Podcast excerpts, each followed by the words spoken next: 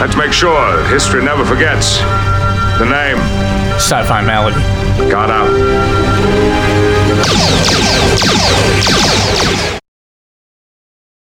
All right, Rage. What are we watching today?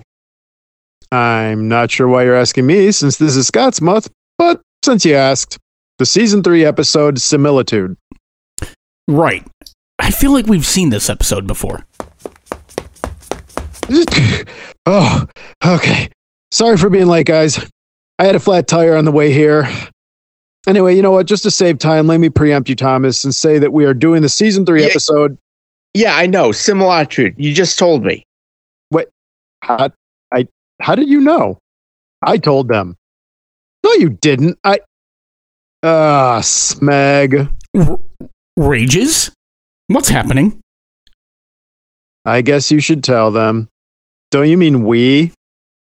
Oh boy, this is going to get really confusing, isn't it? No, no, no. I can explain here. Let me just let me make it simple. While donating blood a week ago, I somehow signed an agreement to let them use my blood to try to clone me in some cloning machine. I don't know. It's CSU. Anyway, it worked. So here's a clone of me. So now we have two of you. I'm not sure how to feel about this one. Uh, uh, don't worry, guys. He dies in like three days. What? Sci-fi melody, Symptom 275. Similitude. It's a clone. All right, so this is a little out of order. We have arrived at my favorite all-time episode of Enterprise. And to be quite honest, there was never any debate on this. That said, it's airing after my third favorite all-time episode of Enterprise, and before my second favorite all time episodes of Enterprise, which is the Augments trilogy in season four, which I consider as one episode. Similitude.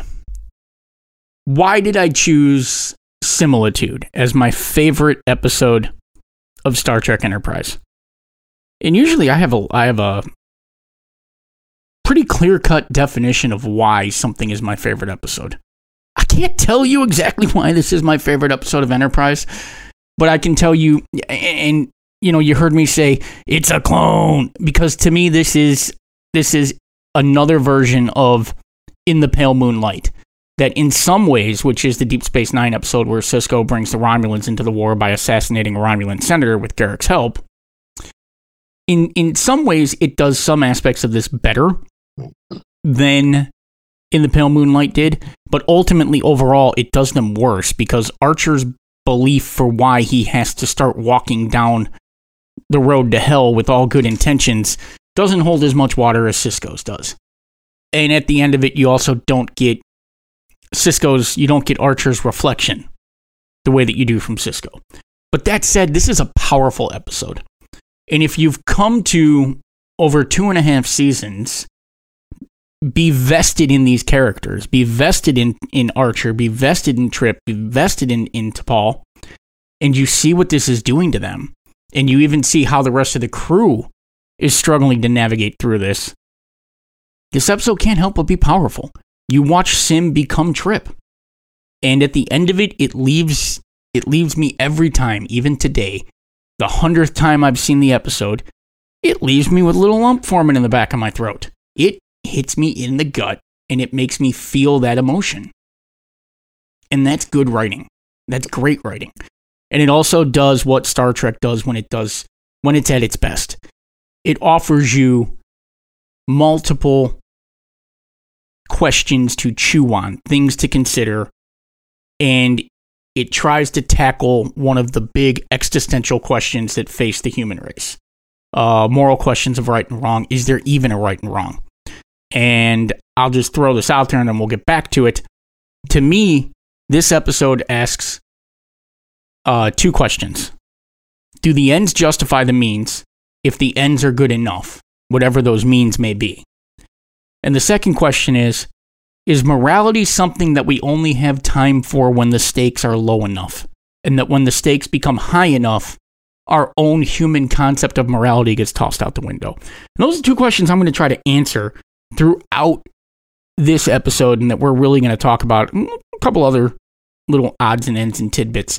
But I think what we'll go with first is rage. Rage is But, but Scott, Fun I gotta facts. ask. I gotta ask before we do anything else like that. I need to know. This reminded me of an episode we did in Voyager last year, but I can't remember the episode name. was where that. Go ahead. where Janeway had to decide to kill someone to save the rest of the Oh, crew. Tuvix. Tuvik, that's right. Yep. She had to What kill Tuvix to save there? Tom. Uh, I'm sorry, Oh, yeah, Tuvok and save- Neelix became merged into one being in a transporter accident. So they found out how to separate them and bring back Tuvok and Neelix. But tu- I didn't even think about Tuvix. It's it's a This it's a like clone of a clone. Same it's the same idea, basically. Yeah, that that is actually maybe the better comparison uh, to this episode, and now it makes sense why this episode made my list and why And, it's and honestly, Scott, too, I would say this one, Tuvix, was a bit more of a difficult discussion because this one has the added hitch of, well, Tuck, uh, um, uh, Trip is going to die in 15 days, yeah regardless. You know, no matter what ethical decision you make, he's still to die. Except he's not. Unlike they deteriorate. who, They deteriorate that further. They've got the chance to grow the enzyme that will stop the aging, the rapid aging process. They won't take it because they don't know if it'll work, and by the time they find out, his tissue won't be compatible with trips, and they'll lose them both. so Tuvix, on the other hand, he could have gone on and lived the rest of his life. Yeah, So that was an even tougher decision. Whereas this was like a bit more cut and dry. A bit. Yeah. It makes So- sense why this one made my favorite episode of Enterprise then because it appeared in in my favorite episodes of Voyager and uh, Deep Space Nine. So Yeah, something say I, like about about decisions of who you kill for the greater good. I don't know I what think, that uh, says I about me, but Definitely this this reminded me way more of Tuvix than anything else. But anyway, what were you gonna ask me to do? fun facts. Oh, fun facts. Well, you gonna cover the plot first? All right, you know what? You go ahead and do the plots and re- All right, recap, that's pretty quick actually. and then move into fun facts. All right, real quick plot. This isn't it isn't hard. It's more the dilemma we're going to discuss, Sickies.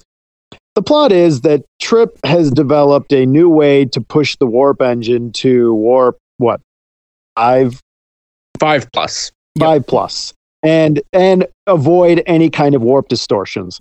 And the, the experiment starts off well, but then there's an accident, and Trip is knocked unconscious, and he suffers neural damage.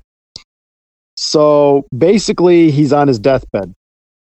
Phlox informs Archer that there is one chance at hope, that he has a sort of uh, organism that if you inject a certain genetic material into a sequence of DNA, it will emulate that and then clone it and become that animal. Will it work on humans? Uh, maybe. Don't know. But it's worth a shot because then what you could do is that trip is going to age and die, age quickly and die within 15 days. When he hits the right age, they could use that trip to harvest the neural cells they'd need to transplant in a trip and save him.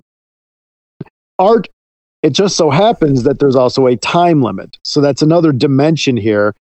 Whereas in Tuvok, they had all day. They they had there was no immediate dilemma that had to be solved right now. Whereas in this episode, they're in the middle of a nebula and it's forming this oxide metal all over the hull, which will shut the ship down and everyone will die. So the clock is ticking. They have to solve this. And so they Archer makes a decision, go ahead, grow a clone trip. And it works, works perfectly. They name him Sim, and he's starting to get Trip's memories, but then he slowly is told when he's old enough, he's told what the situation is. Eventually, Sim comes to accept the fact that, well, I have to do this. He he tries to escape, but then realizes, where am I going to go? I'm going to die soon. If anything, by me escaping, I'm going to prevent another person from living. And and he does help the Enterprise escape, But that's not the point at this juncture. It turns into my death will lead to two deaths. So he succumbs, he agrees to the surgery. He gets, he's basically euthanized and his neural cells are harvested and Trip goes back, comes back through the transplant. Um, the fun facts of this, there's not a whole lot. Uh, this was another one written by LeVar Burton. Uh, it's the first time the tricorder is mentioned uh, as a scanning device because Trip takes it apart as a child. Uh, this is an interesting one, Scott. I'm curious to see what you say about this. But uh, this is listed as one of the 10 essential episodes of Star Trek Enterprise in the 2008 reference book Star Trek 101. What do you think of that? Would you call this one of the 10 essential episodes? Obviously. Of Enterprise? Uh, yeah. Absolutely. I would I would And Now what about Trek in general?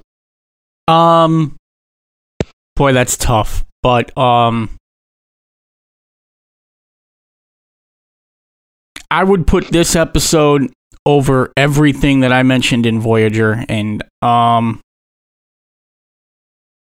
yeah, yeah, I'm not sure exactly where it slots, but this is a very solid excellent piece of Star Trek and I think it probably it doesn't come up to, to scale with uh, in the pale moonlight and it's it's no best of both worlds but it's probably and it's no corbomite maneuver but it's probably above quite a few things that I had in the three and four, you know, the bottom end of that. So yeah, I would say if I was going to give someone ten, yeah, yeah. The more I talk about this, if I was going to give someone ten episodes of Star Trek to watch to understand what Star Trek is, this is definitely one of them because Okay. there's so many things we'll talk about today. But even it even finds a way to show you the best of humanity while it shows you at the same time how we can be the worst of who we are. Okay.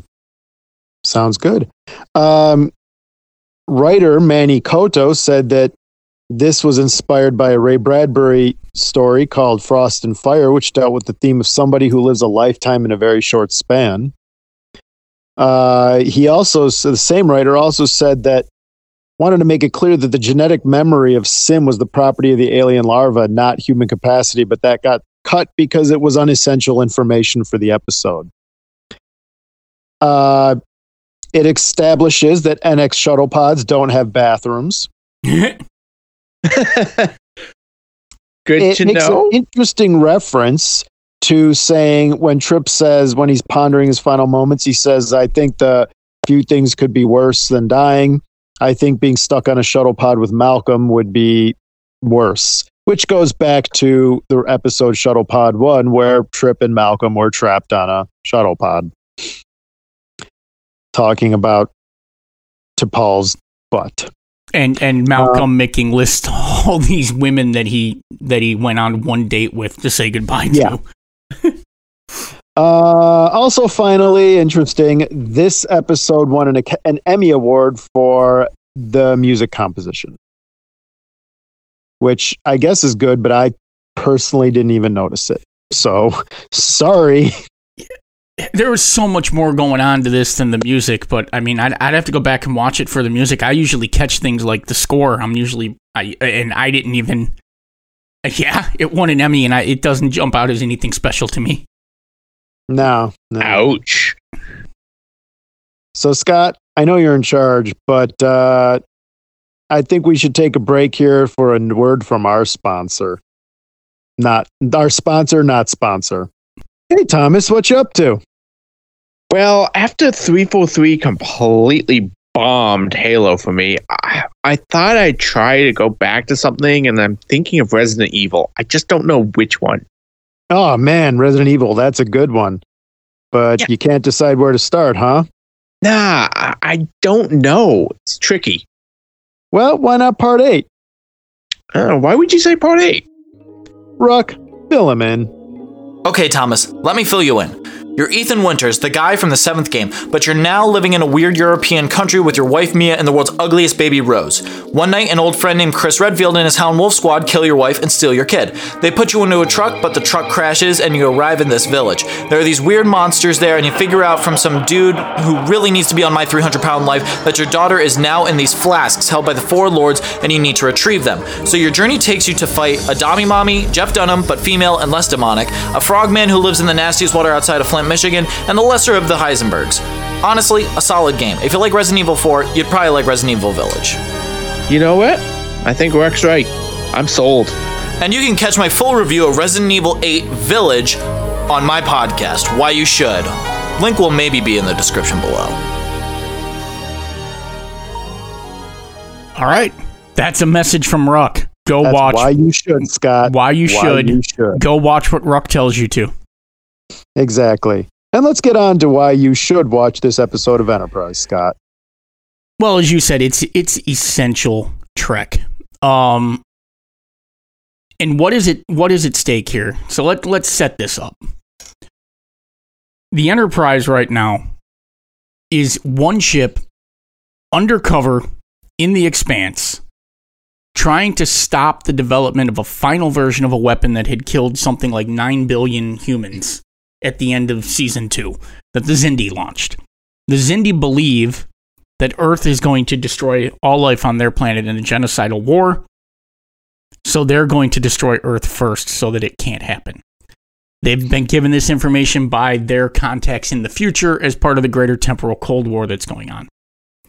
Archer also knows this is a threat. He has to stop that weapon. He believes that if he doesn't stop that final weapon from launching and somehow destroy it, every single person on Earth, every single human will die. He believes when Trip is injured, he believes that he cannot accomplish this mission without his chief engineer, second officer, and best friend. And I think that plays a role in it, that last one, best friend. But he's convinced himself that without Trip, all life on Earth will die.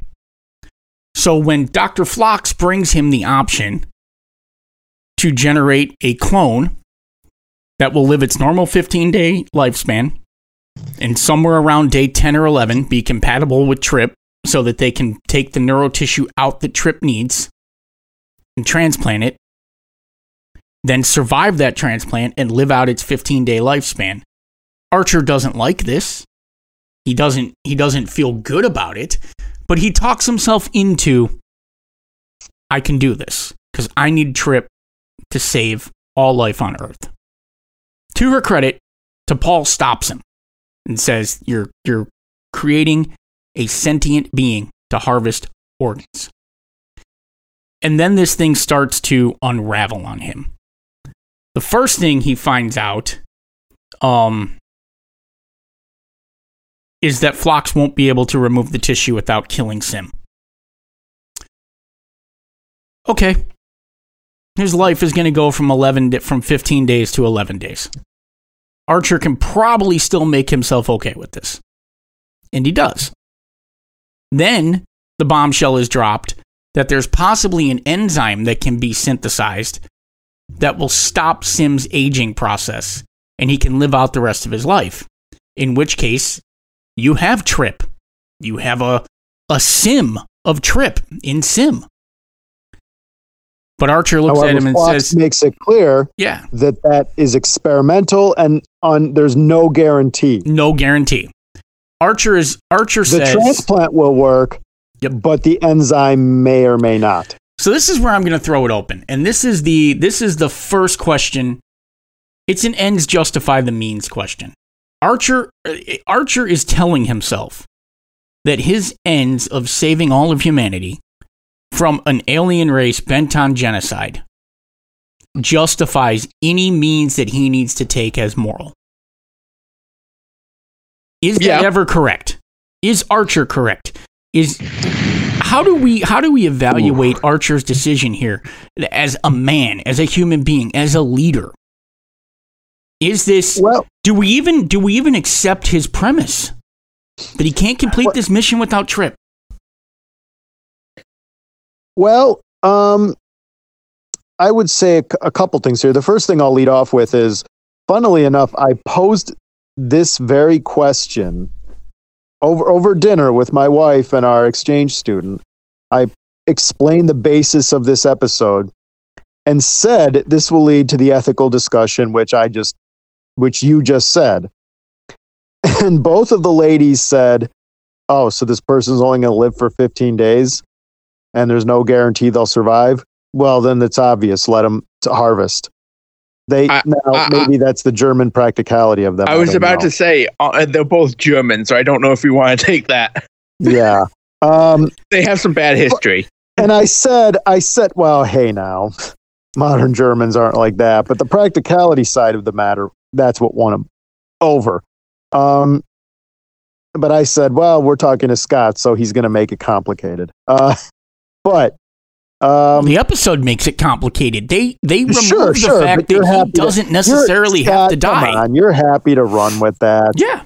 Admit it. Yes. So, anyway, so does he need? Let's start with the question: Does he need Trip? It's arguable he does on the basis that Trip is the one who's making all these mods to the warp engine, and he's the one that has all the plans.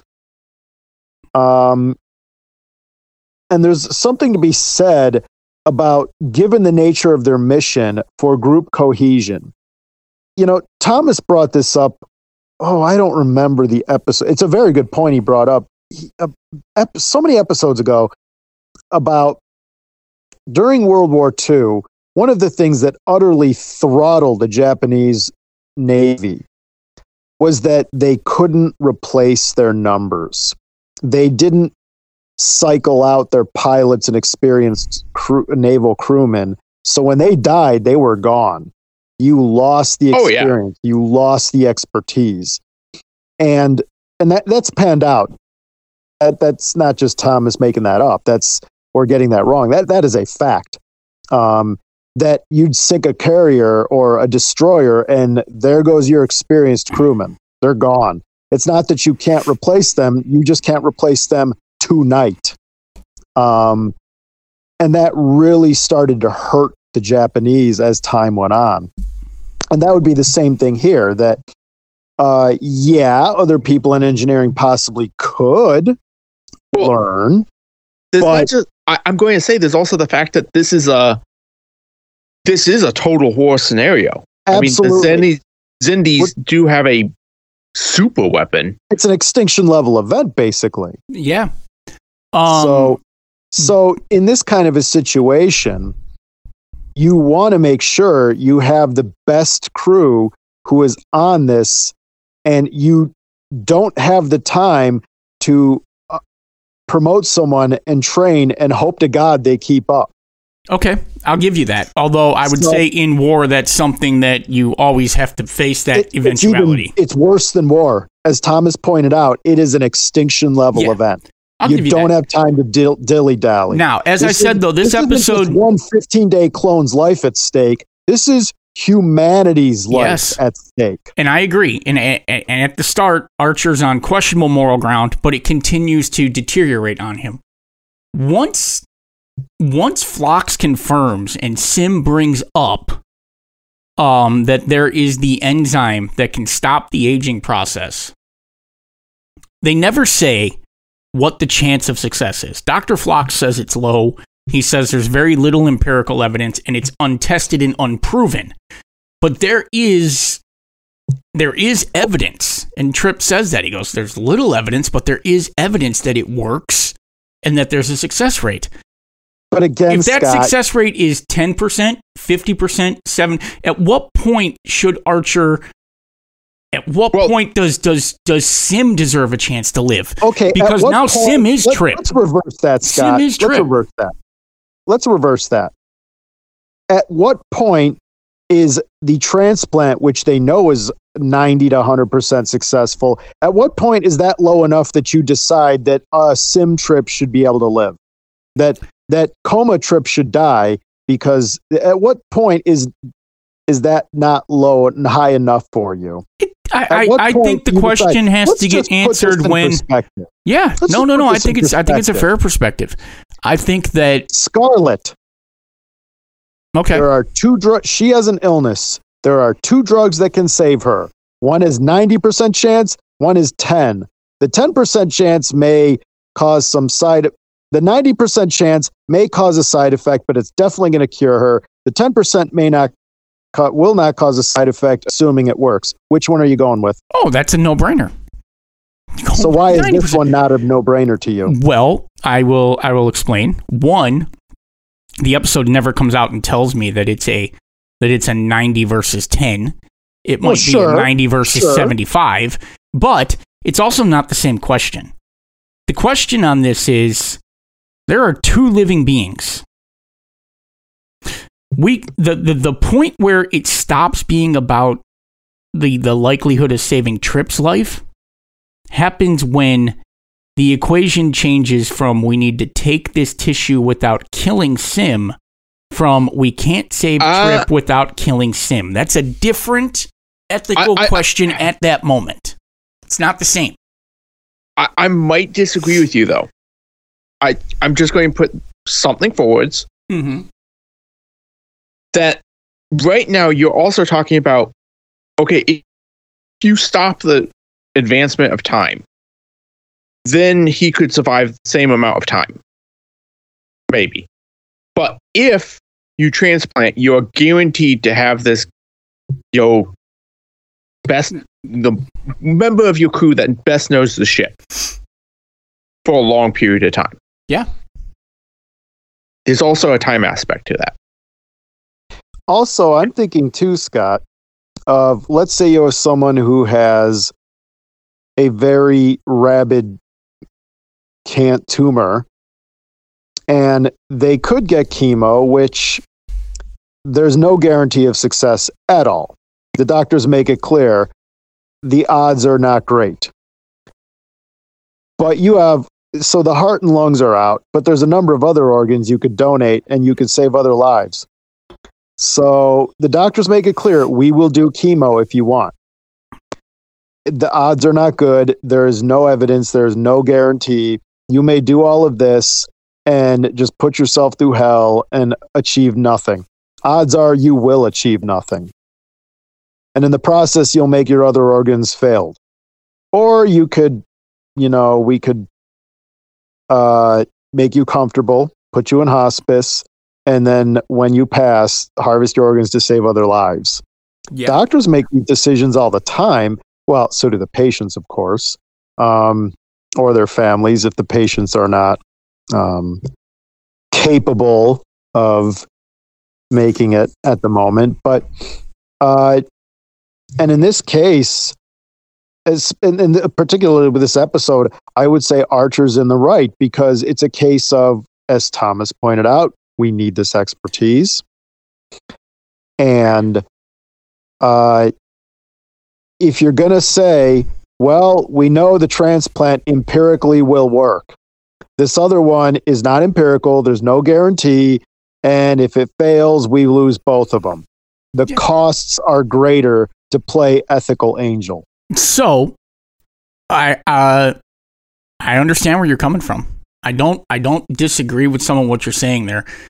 The analogy you made, though, you have to be careful with it because you're a hop, skip, and a jump away from giving the doctors the ability to withhold treatment. Oh, I never said. Well, well I I did say. I thank did- you I, Because- it- because I- the I- harvesting of the yes, organ. You Yeah, weren't listening. You No, I clearly did not listen to There's- the part where I said the patients too. I, so- I agree. But in this case, it doesn't hold because the patient isn't agreeing to die to harvest his organ. Archer is saying, You're going to die so that Trip can live. And that's basically Well, coming to someone with. that. You know, all right. I guess that wasn't the best example because I did include the patient or the family that It's failing gets to make a say. So it may not be the best example. it's a but tough choice. It's it's it's so it, it also comes down to it comes down to I'd have to ask this question. We can do this today. We can clone we can clone organs. We can probably clone people. Am I let's say that the, the technology is finalized and I create a clone of myself and we can accelerate the aging so that or or I create when Scarlet was born, I create a clone of her that's going to grow up in a tank so that if she ever needs an organ, they have that. Is that ethical? Maybe you don't have as much of an issue with it if if the if the being never achieves consciousness. But what if in the interim the being is walking around and just living its life? And it has to live its life so that that's the only way to keep it alive so it doesn't atrophy. Until the moment when the person, you know, not the clone, the prime person needs a heart or a liver or a kidney and they've got to die. But that's not an accurate corollary to this episode either. It because kind of the is. They grew could. Trip. They at first, but once he can't live, and taking the tissue will kill him. And then that's another question. This this episode raises. Um, it makes it easier to order Sim to lay down and go through the surgery that will kill him so that Trip can live and to not give Sim his 20% chance of living and the enzyme being correct. Makes it easier to do that because we're going to say that he's going to die in like four or five days anyway. So, at what point is it ethical to take a life Well, uh, to save a life fact- that you think will live longer? And is it ethical? It might be Well- ethical. It just might be something that we are not comfortable doing.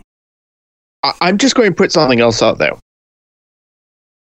We're taking all of this on the assumption that all these facts we are given are 100% accurate.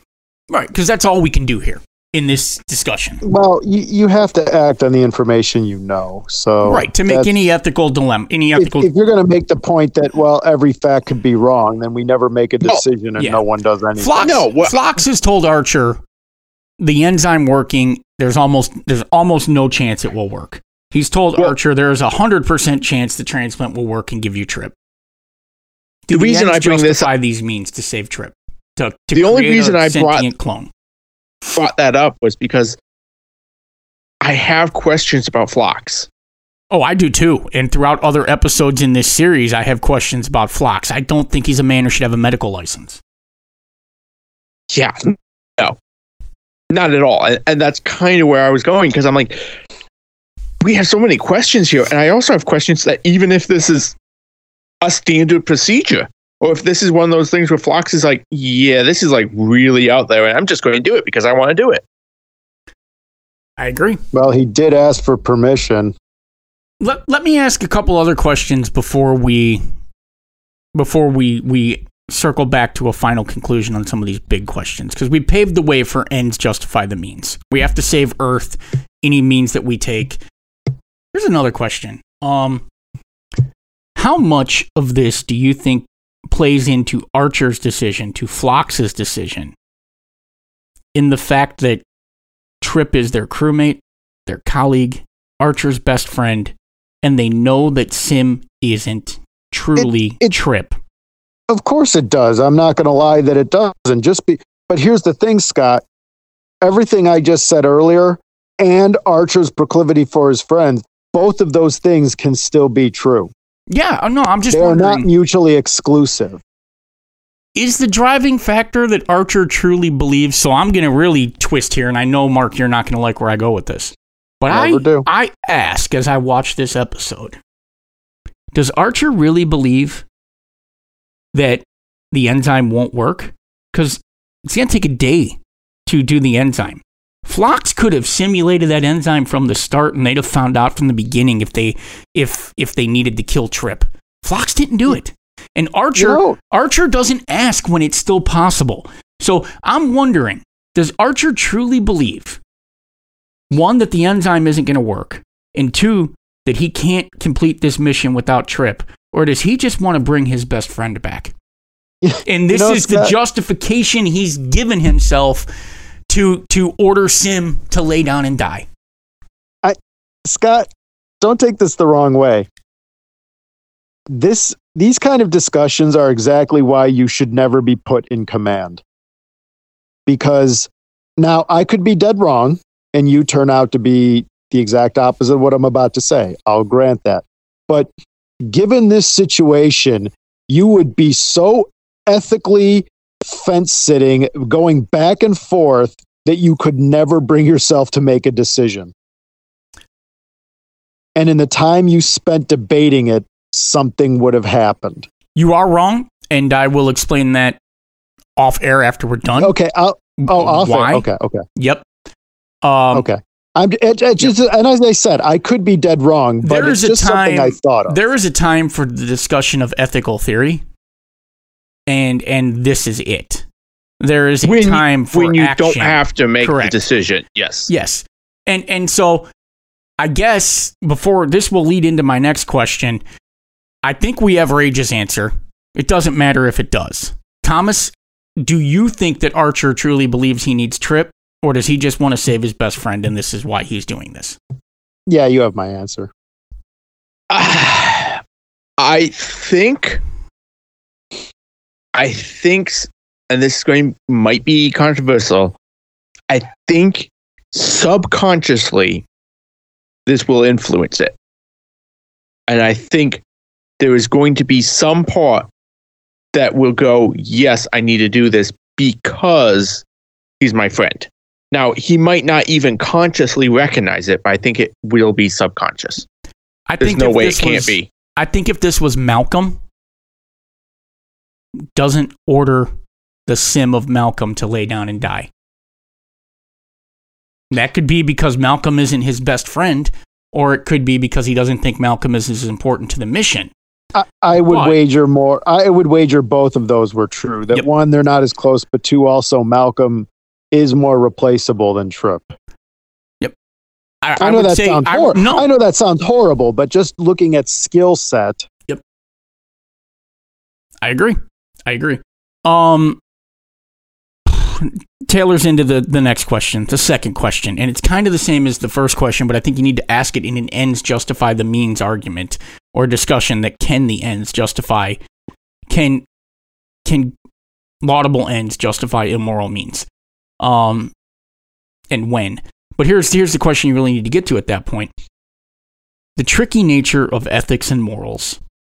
They're you, you know you have two ways of this. You can take an atheist or human philosophy that society creates its ethical values and, and, and morals and norms or you can take a, a philosophy based on religion that says god has imparted what is right and wrong behavior and therefore you know there is an objective good and we have to interpret it. But either way are morals and ethics something that we cling to in our decision making process when we have time to when we have the luxury to and when we remove that that luxury to be ethical are we still ethical?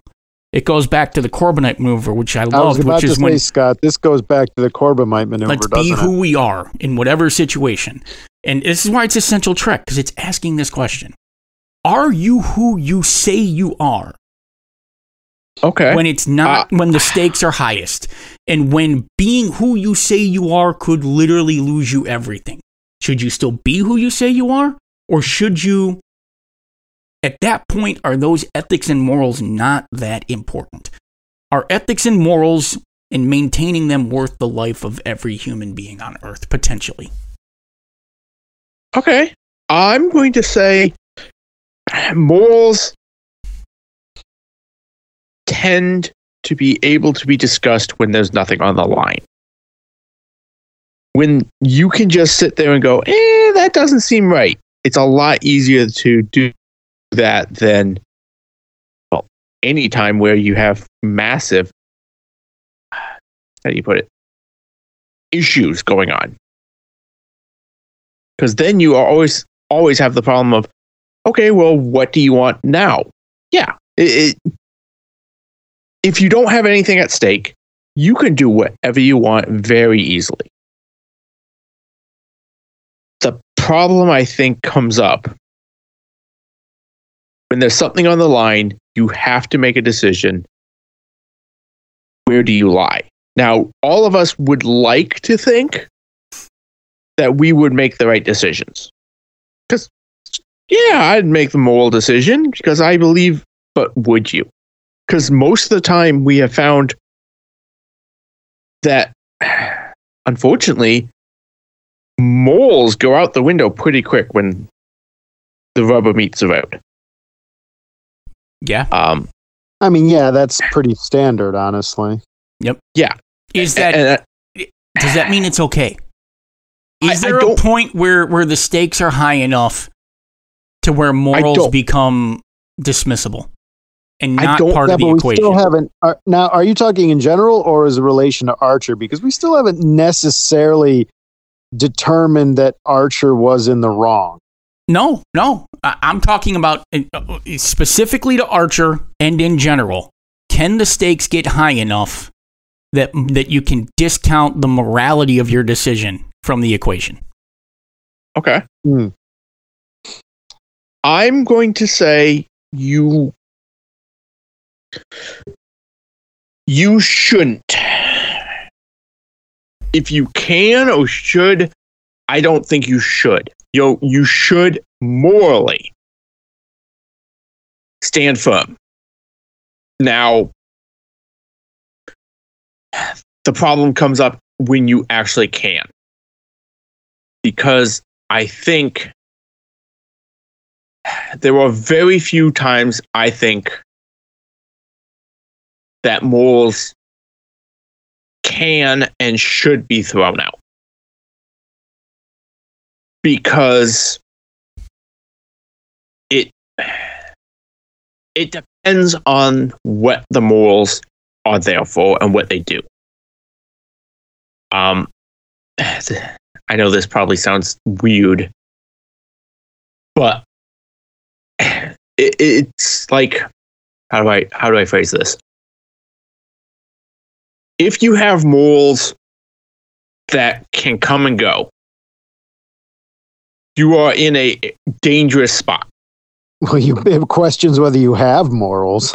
Well, see, that's the thing. Yeah, that is. Why the did you give up? Why did you give up the morals? Is it that you're saying that these morals don't matter, or do you say that something is more important at that moment than the morals?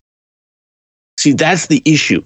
If if I think the world is going to end if I don't do something, is that more important than my, you know, for lack of, I almost say soul, but it's not. It- when would giving up what makes you you acceptable?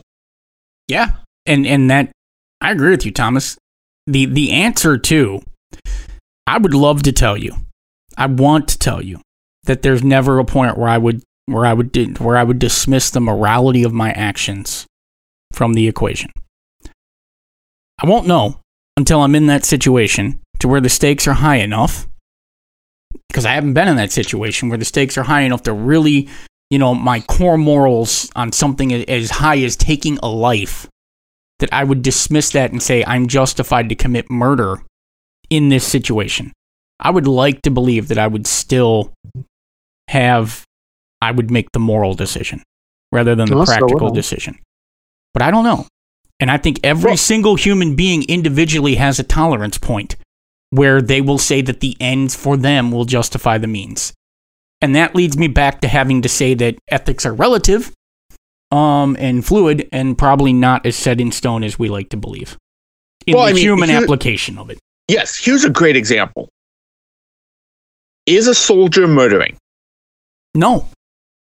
Right, but some people would say they do.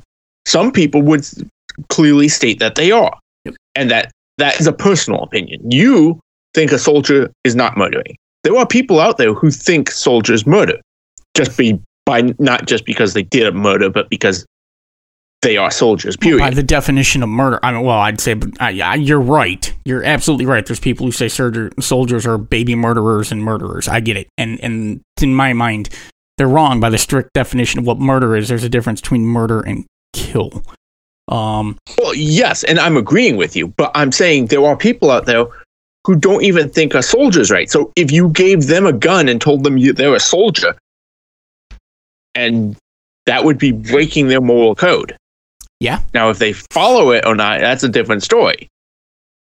Yeah, and we allow conscientious objectors in most cases to to service, but I want to ask a couple lighter questions to give us time to regroup and refocus. Maybe not lighter questions before we come back to ending this discussion. I think we can get these questions out pretty quickly. It probably means we miss rips and picks, but I think that's okay because there's a lot more weighty stuff That's all in right. to discuss. Um, here's the first. Just a little bit. So here's here's my first. Um,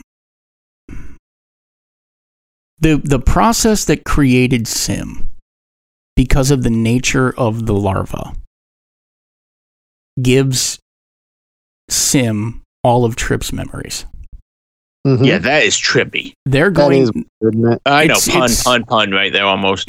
It's the Duncan Idaho theory of cloning, the Dune theory of cloning, that you get your genetic memories as part of the cloning, and that memories are genetic and hard coded Oh my DNA. gosh, Phlox is a Talaxian. Yes, he is. Um, that said, they're taking Sim's neurotissue, which was generated from the tissue that's in that larvae.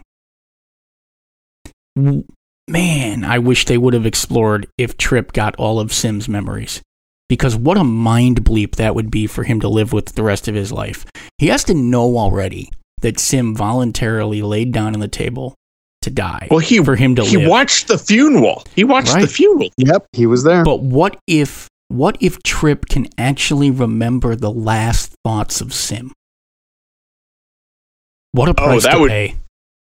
Oh, the the kiss and everything. Ooh, oof. That's um, that's wow. I kind That of makes- wish Enterprise would have explored if that happened. That makes the later relationship between them even trip, like uh, again trippy, uh, weirder. That was my that other would be a question. Let's think about poor T'Pol. Now she's downright in hysterics for a Vulcan in this episode. If you don't understand that Vulcans, you don't understand that through this entire episode, she's having emotional outbursts. From when she tells Archer, "You can't do this," um, from when she's talking to Trip and nearly crying.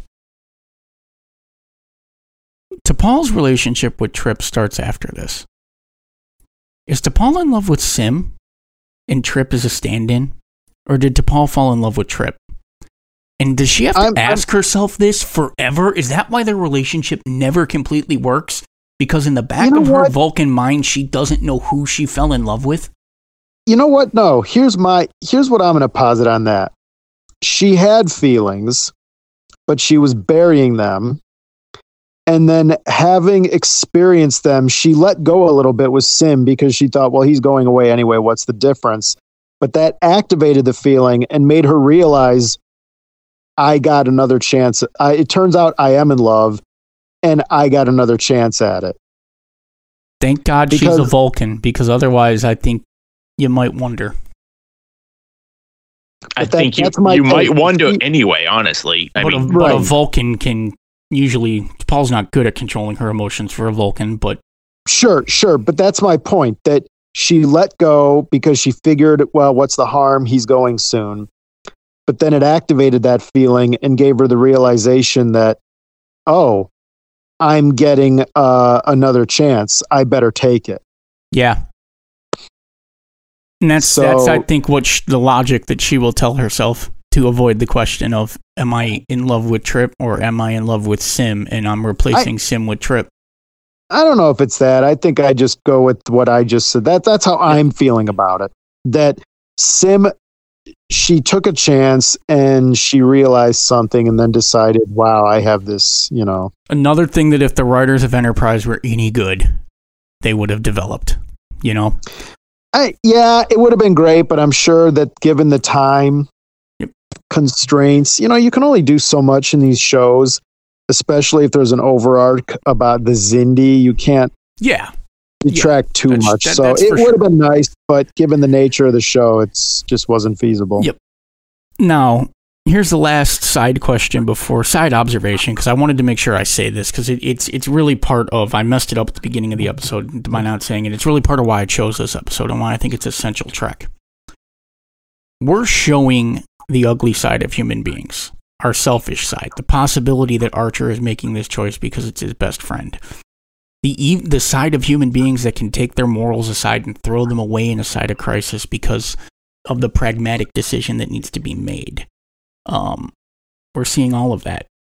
But at the end of it, Sim shows us who maybe really isn't even a human. Not sure. You could have a philosophical debate on that. Sim shows us what makes us our best and the potential for us as a species. Tells Archer what really made me do it. And I thought about my sister, and she's my sister as much as she was Trip's. And I don't want anyone else to suffer that same fate. Or, and unsaid is he doesn't want people to suffer what he and Trip have suffered by losing a Mhm. family member. Doesn't want anyone else to die in this war. And he's going to, he is going to, he's done the calculus now. And he has agreed in the end that even though there's a chance that I could live with the enzyme, for the memory of Libby, and for all those that are still out there who I can allow to live, and all the families I can save this grief, I will lay down my life knowingly to save this other person so that he can live the life that I could have. That selfless sacrifice for the greater good and our capacity at times, even though we don't always do it, to choose the action that hurts or kills us to advance the greater good of the species is one of the most beautiful qualities of humanity. We don't have a lot, but that's one of them. Well, you like Day After Tomorrow for that reason, so it stands to reason you would like this one. I'm more consistent than I realize. Hmm? Any, any thoughts on that? About that part of it in the episode, or is that just me being sappy about my Roddenberry vision of perfect? You're being humanity? sappy, but you're not wrong. I think that's, you know, I'm not trying to push things along to a rating, but that's ultimately, I said earlier, we're discussing whether we think Archer acted immorally, and I argue he didn't.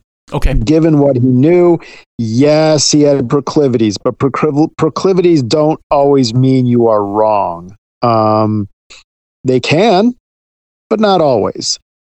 And given that, it just so happens that Archer's proclivities happen to mesh with the situation.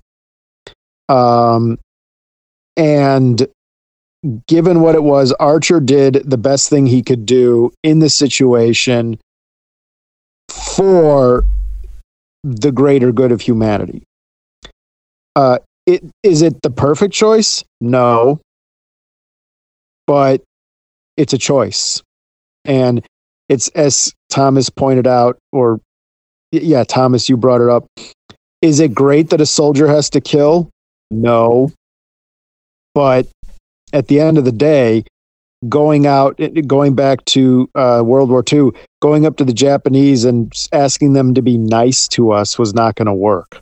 nope, I agree. So, um, was it great that we had to do those things? No. Was there a war against humanity on the part of all sides? I mean, to one degree or another, yeah. But uh, unfortunately, the horrors visited by the Allies upon the Axis were necessary. Not all of them, of course, but just the mere fact of going to war, well, um, this has to be done. There's there's no diplomacy with the Axis. Thomas,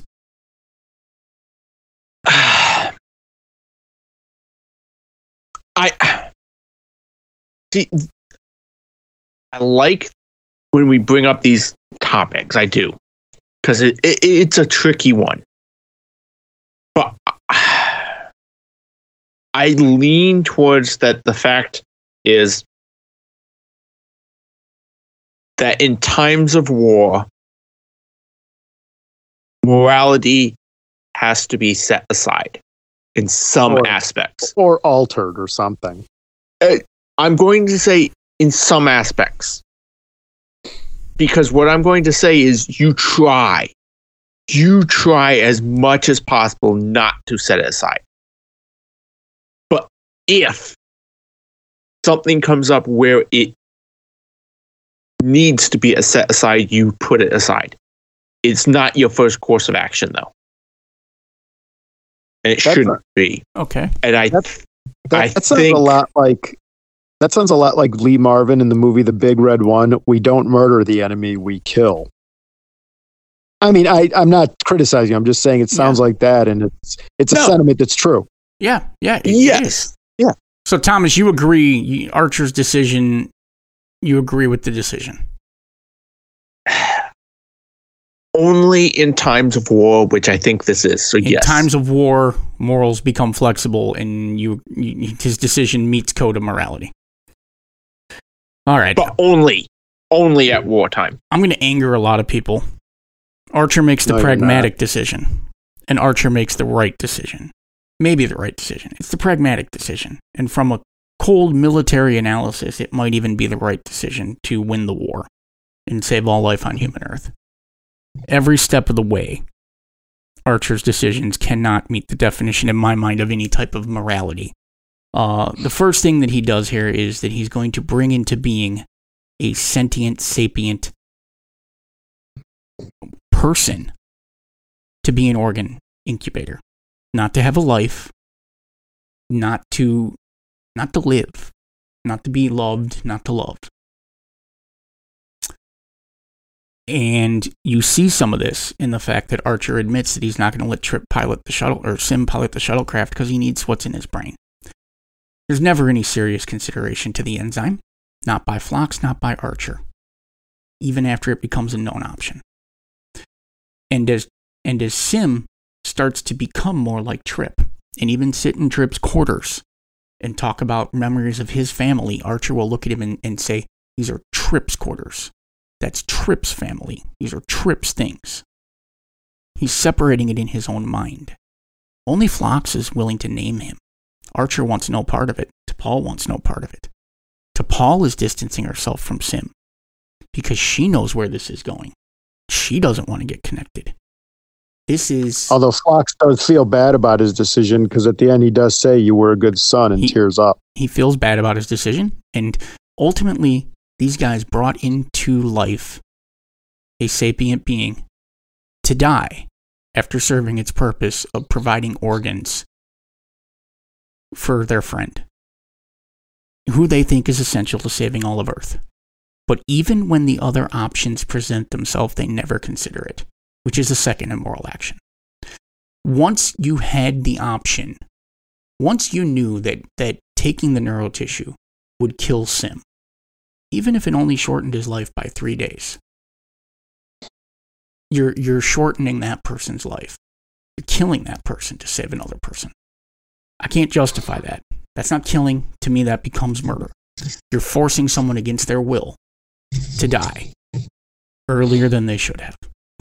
And they've committed no crime. Hmm. And the third, then the Christ's third, sacrifice must have been anathema to you. what? Which one? Christ's sacrifice must be anathema to you. No, Christ chose that. But we don't want to go down that rabbit trail because that's too long. Uh, in the end, in the end, Sim chooses to sacrifice himself. But, um, and the third part of this is that they never even considered and weighed truly the options of giving Sim the chance to live when he could have fully filled in for Commander Tucker. So I see this as Archer stepped down with good intentions on a road to hell. And at every step of the way, he said, My ends justify my means. And this is the problem with an ends justify the means argument.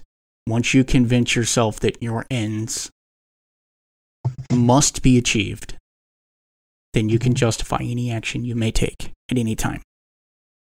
And once you do it once, you can become comfortable doing it over and over again.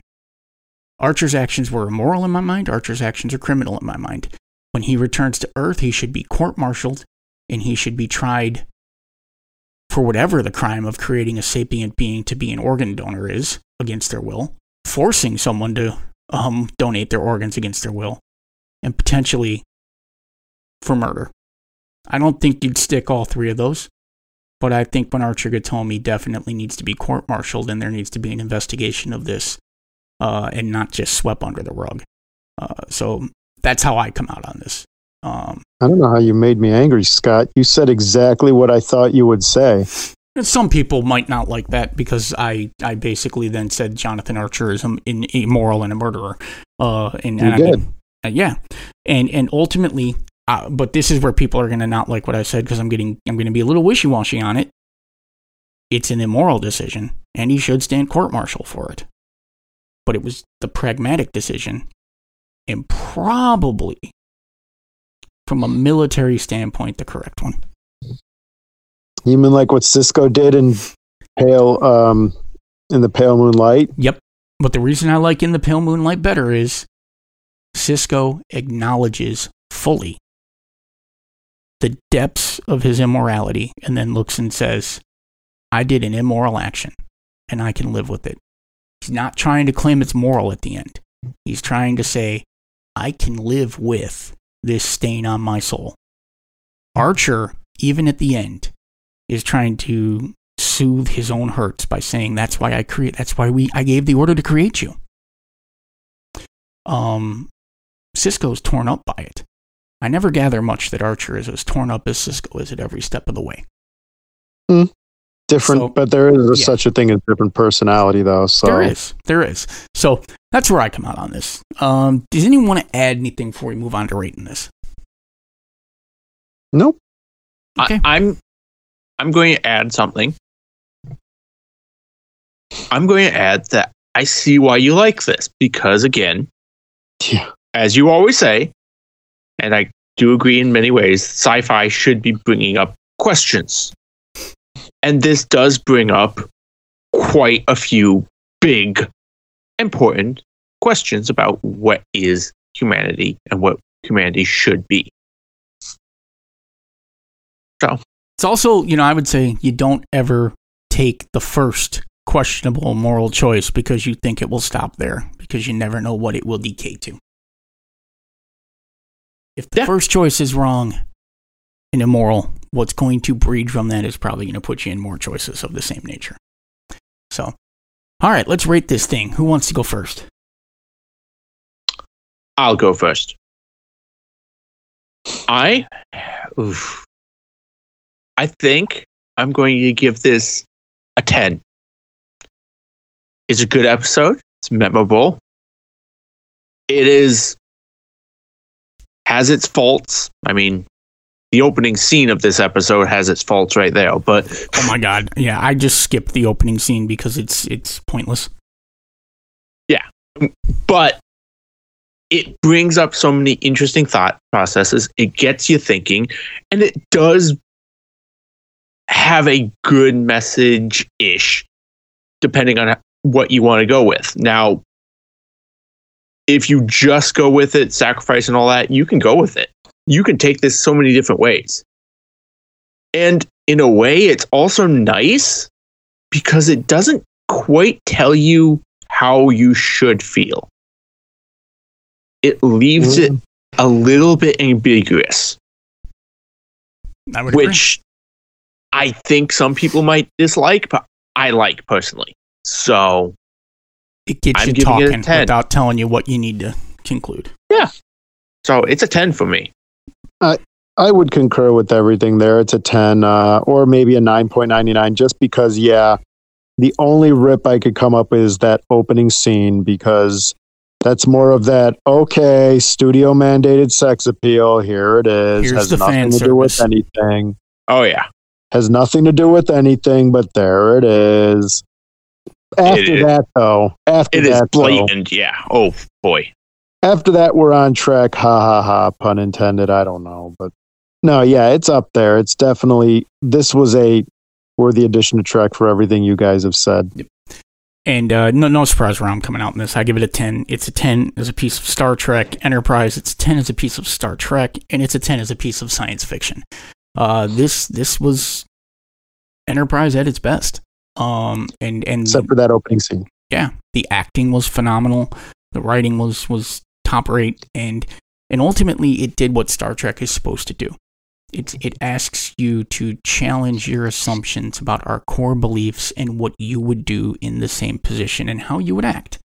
Um, and it gives you so many things to think about about the human nature, the human equation, um, and and, and I like the fact that it put the hero in a no-win scenario, a true Kobayashi Maru, where there was no way to get out of it with his ethics intact, and to simply Mhm. make the best worst choice, because that's a part of the human equation too.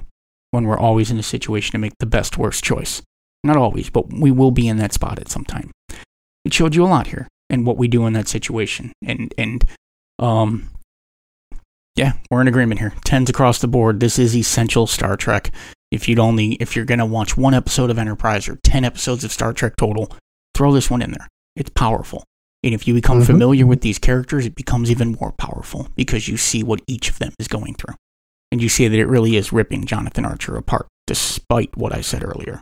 If you know Archer, you know what this is doing to him. Um, but, all right, Rage, what else is going on on the network?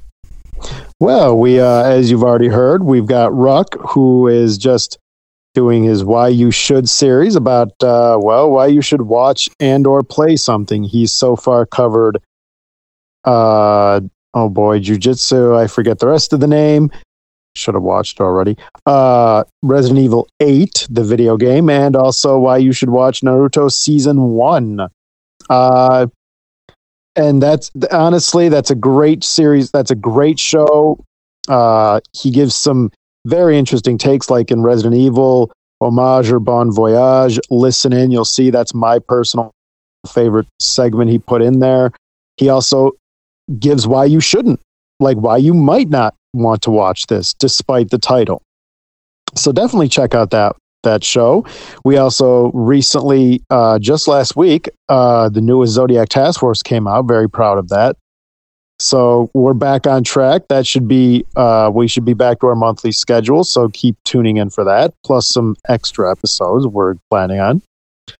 And of course, also our backlog of sci fi malady episodes, Zodiac Task Force, the Casatorium, and anything else coming out. So you could check out what's coming out. You could also join the chats on whatever, give your opinion at the Discord chat, Discord server, Raving Lunatic Media, or you could go to our website at www.drflox doesn't know what that thing's ravinglunaticmedia.com, ravinglunaticmedia.com, ravinglunaticmedia.com.